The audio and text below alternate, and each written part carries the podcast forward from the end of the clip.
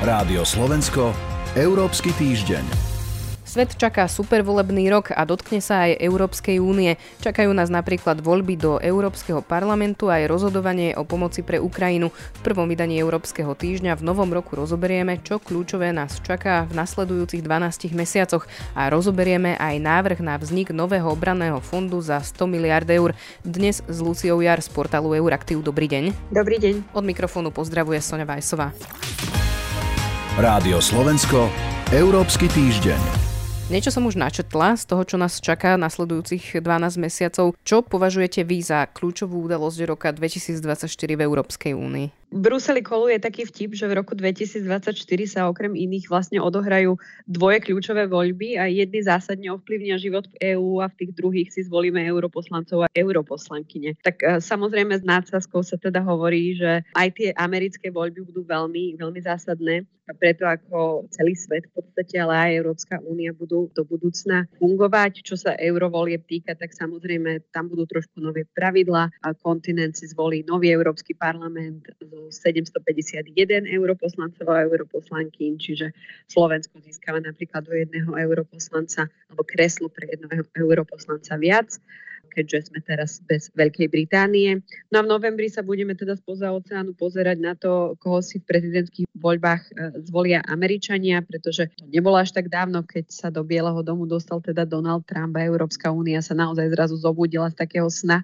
že Spojené štáty budú jej väčšným patrónom nielen v oblasti bezpečnosti, ale aj teda v súvislosti s ekonomikou, dodávkami tovarov, v digitálnej agende a takto. Veľa sa hovorí najmä teda v Európe o voľbách do Európskeho parlamentu, ktoré budú v júni. Hovorí sa o tom, že by v nich mohli zvíťaziť najmä krajne pravicové strany, čiže prečo sú tieto voľby do Európskeho parlamentu dôležité?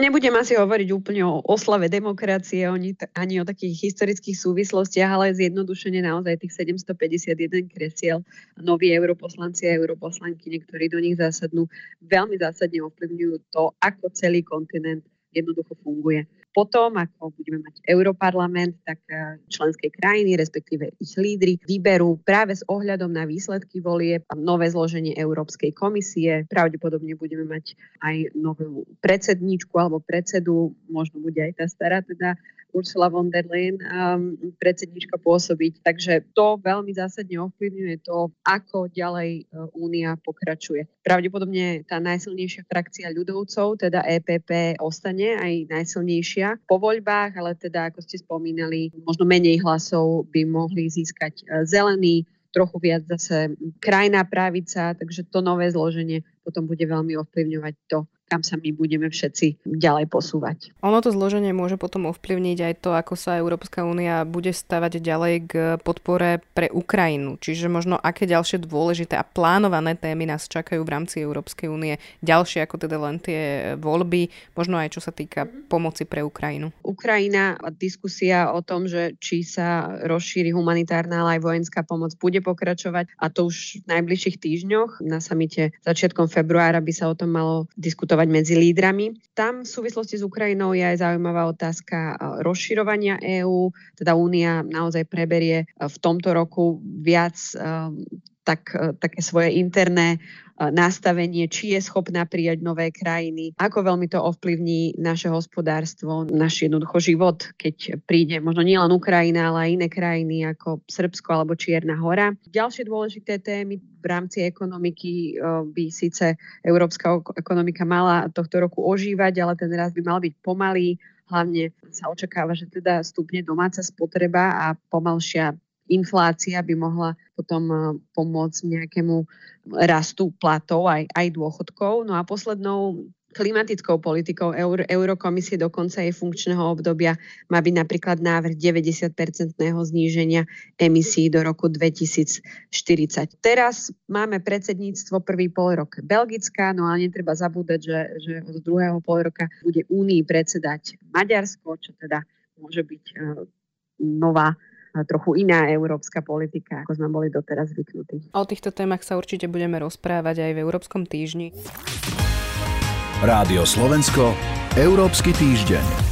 Eurokomisár zodpovedný za vnútorný trh, ale aj obranu Thierry Breton predstavil tzv. obranný fond vo výške 100 miliard eur. Ako si to predstavuje, ako má tento fond fungovať a toho zaplatí pani Jar? Tieto predstavy vlastne ešte nie sú úplne jasné nám e, na verejnosti alebo médiám, ale faktom je, že naozaj obranný priemysel sa len poťažmo zobúdza do takej novej bezpečnostnej reality, kde vlastne za európskymi hranicami zúri skoro dva roky ostrá vojna s tankami, drónami, tisíckami nábojov. Teda nečudo, že, že priemysel naozaj predtým spal, pretože sme sa dlho rozprávali o tom, že, že nič také ako ostrá vojna a ešte to už v Európe sa už nemôže udiať, že vojny budú mať inú podobu v kyberpriestore a podobne. Takže musí na to celá Európa a špeciálne jej priemysel reagovať. Dnes je potrebné nielen teda podporiť Ukrajinu, ale aj oživiť vlastné zásoby, techniky, munície, pretože sa zistilo, že, že v tých skladoch toho naozaj už nie je dosť a nebude to stačiť vlastne na nejakú zásadnejšiu obranu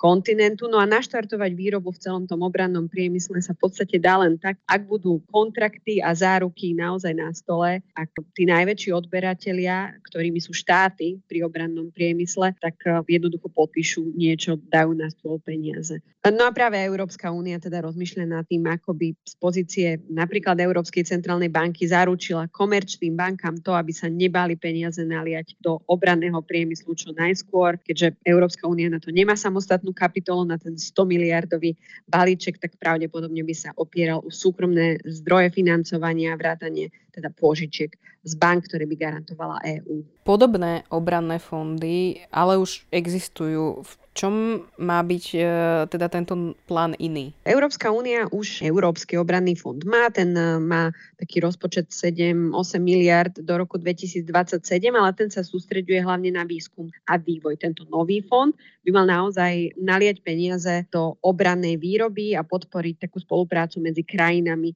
a firmami. Výzvou totiž je, že napríklad vyrobiť náboj alebo také možno telo náboja, ktoré teraz sa, je teda veľká o tom debata, nie je až také náročné, ale problém je, že chýbajú komponenty. Napríklad pušný prach, ktorý na to je potrebný, vyrába v Európskej únii len 5 tovární. Trhavina TNT, takisto to vyrába len jedna továrenie v, v Únii, takže to je, to je jedna veľká vec, ktorú musí celý ten fond reflektovať. No a ďalšia vec je, že, že banky nie sú úplne zvyknuté podporovať obranný priemysel a predsa len chcú investovať do niečoho, čo má perspektívu a ak sa štáty nezaručia, že naozaj obranný priemysel bude ďalej do 20-30 rokov niečo vyrábať, tak je pre ne náročnejšie možno také pôžičky potom firmám dávať. Zaujímavé je, že práve tento eurokomisár, ktorý prišiel s návrhom na obranný fond, povedal, že ak vyhrá, a už sme hovorili o voľbách v Spojených štátoch, ak vyhrá tento rok voľby Donald Trump, tak ex-prezident povedal, že v prípade napadnutia Spojené štáty nepomôžu Európe, to teda hovorí ten Thierry Breton, je tento obranný fond teda reakciou na možný výsledok amerických volieb, respektíve prečo uh, s tým Bretom prichádza práve teraz? Tých faktorov je samozrejme viac. Jedna, a tu by som nie úplne zľahčovala, je, že aj samotný Thierry Breton sa ide zapájať do celého boja pozíciu v novej eurokomisii, takže aj on chce byť možno trošku viditeľný, ale teda on hovorí, že začias, keď boli v Bielom dome s Ursulou von der Leyen, tak toto Donald Trump im, im povedal. Faktom je, že naozaj posilňovanie takej vlastnej obrany schopnosti EÚ je na jednej strane výsledkom pôsobenia do Donalda Trumpa v Bielom dome, ale je to vlastne taká potreb, prírodzená potrebne, potreba únie byť sebestačnou vo všetkých možných strategických oblastiach, aj teda v oblasti bezpečnosti. Ukázala nám to aj kríza covidu, energetická kríza, teraz teda vojna na Ukrajine. No a v konečnom dôsledku nám aj na to hovorí, že práve také posilňovanie európskych členov aliancie by nebolo na škodu celej aliancie. To znamená, že naozaj to nie je nejaká iniciatíva jedného eurokomisára, ale bavíme sa o tom dlhšie, je tam množstvo faktorov a naozaj teraz vidíme, že obranný priemysel má problém sa ako keby naštartovať v Európe a Únia to jednoducho potrebuje aj v súvislosti so zachovaním vlastných bezpečnostných nejakých um, záväzkov alebo ako, ako sa chce o seba bezpečnostne postarať tak jej na tom záleží a, a bude to riešiť. Niektoré médiá po návrhu Thierryho Bretona prišli dokonca s titulkami, že e, Európska spoločná armáda, vlastne tento obranný fond, je to, dá sa to spájať dohromady? Je to teda nejaké predstupenie kloňovanej európskej armády, alebo to s tým nesúvisí? Mm-hmm. Ja mám pocit, že o Európskej armáde hovoria len tí, čo vlastne vôbec nevedia, ako funguje buď Európska únia alebo NATO, lebo reálna diskusia o nejakej Európskej armáde naozaj v Európskej únii neprebieha. Nie sú na to vôbec žiadne plány, stratégie, ani, ani vyčlenené už to už peniaze, ani nikto nemá takú ambíciu, čiže naozaj to je skôr taká chiméra. Toto je jednoznačne len taká podpora priemyslu, obrane, práve v súvislosti s tým, že naši, na, za našimi hranicami ešte stále zúri ostra vojna. Uzatvára Lucia Jar. Ďakujem vám za rozhovor. A ja ďakujem veľmi pekne. Počúvali ste Európsky týždeň a ponovom si ho môžete vypočuť aj v pondelok ráno s prehľadom toho, čo sa udialo v Európskej únii. Za pozornosť ďakuje portál Euraktiv a Sonja Vajsová. Rádio Slovensko, Európsky týždeň.